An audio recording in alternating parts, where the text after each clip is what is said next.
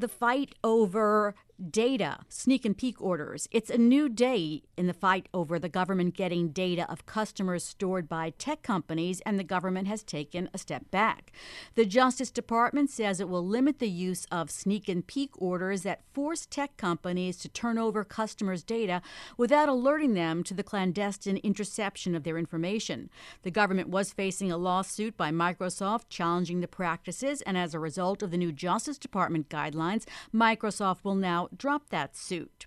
Joining us are Jonathan Manes, professor at the University of Buffalo School of Law, and Michael Carroll, director of the program on information justice and intellectual property at American University Washington College of Law. Michael, the government was getting warrants for the information. Explain Microsoft and the other tech giants' objections. Sure, thanks, and thanks for having me on. Um, under the law that was passed back in 1986, um, there's a provision that says when the government gets um, an order, and there are three flavors of orders uh, to get information from uh, one of these internet service providers, they can also require this service provider not to notify the subscriber or anyone else. And the Department of Justice, according to a lawsuit Microsoft filed, had uh, in, in 5,600 of these orders they had received, and about 2,600 of those they were required to basically be gagged, not to tell anyone else. Um, so this was a this was a widespread, commonplace practice uh, that the Department of Justice has reviewed and now issued a new guidance that compl- that cuts back significantly on this silencing um, of of the of the tech companies.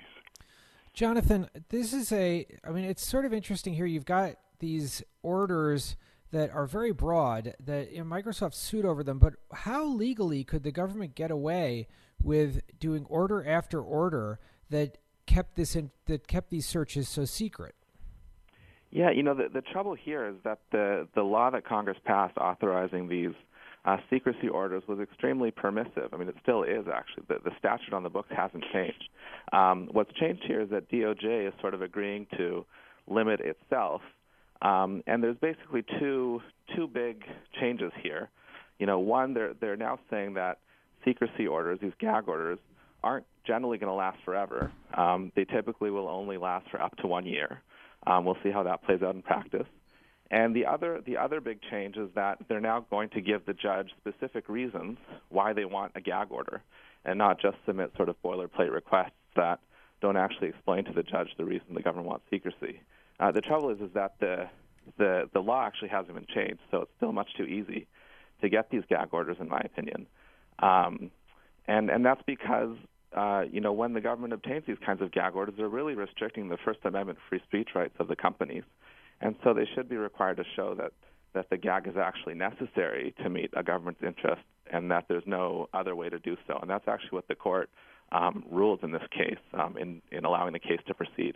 We've been talking to Jonathan Manes of the Buffalo School of Law and Michael Carroll of the American University Washington College of Law about the Justice Department announcing new guidelines st- scaling back the use of sneak and peek orders.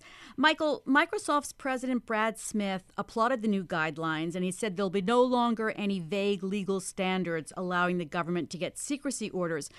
The Justice Department said that going forward, prosecutors must conduct a quote, individualized and meaningful assessment of whether a secrecy order is needed. Isn't that still a little vague? No, within the criminal law, that that kind of uh, standard is a is a well known standard in, in the investigation of, of crimes and other kinds of uh, uh, similar processes. So it it as Jonathan said, the the memo is quite specific that you have to tell the judge what the facts are that you already know that are the basis for your asking for secrecy, which is is quite different from uh, the more broad standard that the statute actually lays out. Jonathan, if the statute has such a broad standard and the government's been using it all this time, what's the motivation here that caused the Justice Department to issue these new guidelines? So I think Microsoft actually deserves uh, quite a bit of credit for bringing this lawsuit um, and uh, and bringing this issue forward. Uh, you know, their their lawsuit alleged that that this practice violated the first its own First Amendment rights and also the Fourth Amendment rights of of users who aren't able to know that the government is obtaining their information and challenge um, those searches. and uh, and the court basically um, agreed insofar as you know letting the case proceed um, on the First Amendment claims. And and so I think I think basically that the lawsuit forced the Department of Justice to reevaluate its policy and to try to um, improve its practices um, in response, and and uh, and that's what's prompted the change that we we see today. Michael, the memo says prosecutors shouldn't delay notifying people whose communications have been obtained for more than a year, as was mentioned, barring exceptional circumstances. Is a year a long time if someone is being investigated and perhaps wants to try to head off the charges in some way? Not not necessarily because uh, I said there were three flavors. So one of these flavors would be a subpoena, which would be an, an order early on in the case just to get subscriber information to present to a grand jury. So you might not even have a criminal indictment and a criminal case that has gotten started in the courts. And so requesting secrecy during that period because the grand jury process is also secret um, it, it seems like a reasonable uh, time. I mean, I agree there there would be um, there's a, a pending law that would require more of the Justice Department, but a year does not seem out of bounds uh, compared to the the time that they were looking at um, with some un, you know indefinite orders to stay secret. Jonathan, the Justice Department these guidelines has come up with these guidelines which sound on their face fairly reasonable. Microsoft's dropping the suit. Is this enough, or should Congress still act on this matter? Know, I, I, think this is a step in the right direction, but I, I don't think it's enough. Um, I think that, you know, like I said before, the standards are still a little bit too loose for actually getting these orders, and maybe even more important, um, you know, with the shift of all of our information to the cloud, you know, all of our emails and sensitive information is now stored with third parties online. Um, it, it means that the government um, is now going to be relying on these kinds of searches to third-party tech companies to obtain information about individuals.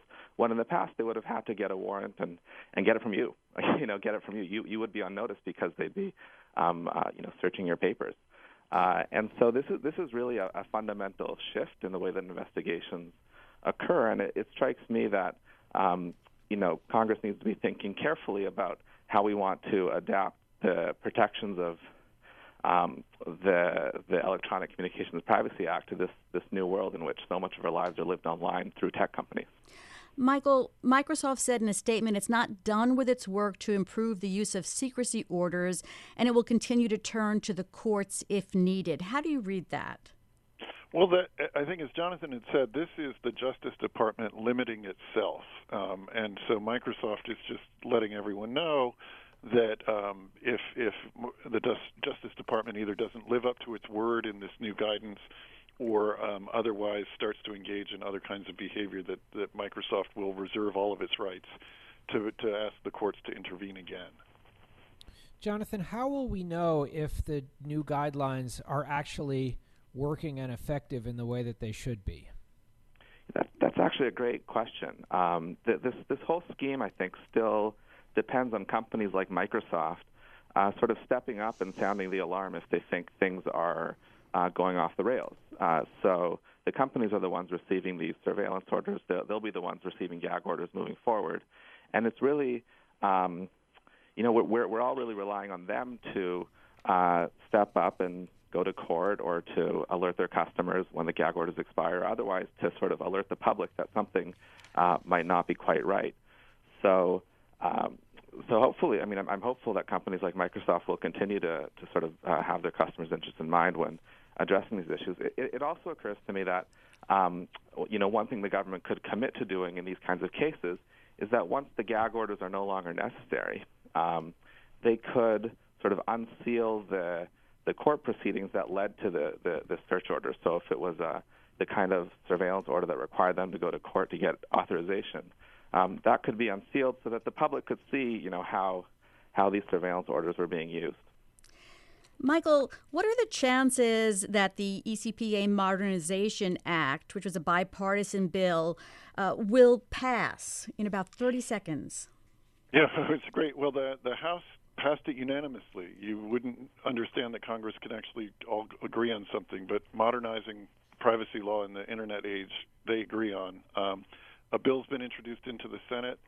Given all the other things going on in the Senate, I, I can't ballpark that. um, I think that I think there's one little hangup with uh, the Security and Exchange Commission uh, wanting to retain some power that it might lose, um, and that's that's really what's holding it up.